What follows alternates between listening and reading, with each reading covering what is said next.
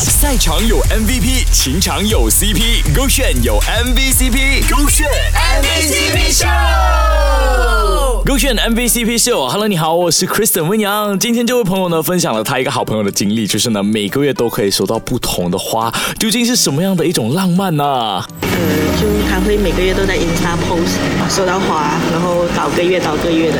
哦。就是现在应该是，哎，早年了，就是维持了，应该是有五。五六年的每个月都会。对。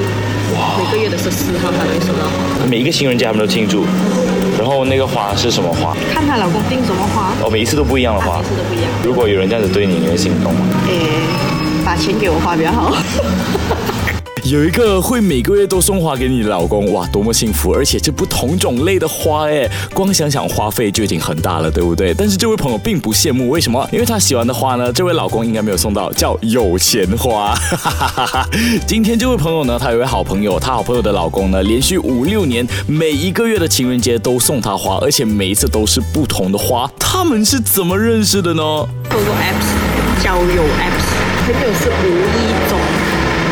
就是会，就是他朋友帮他注册，然后就想，哎，有没有进去看看？就是哦，就进去玩玩，然后就认识了他现在的老婆。我是后来他们在一起才知道。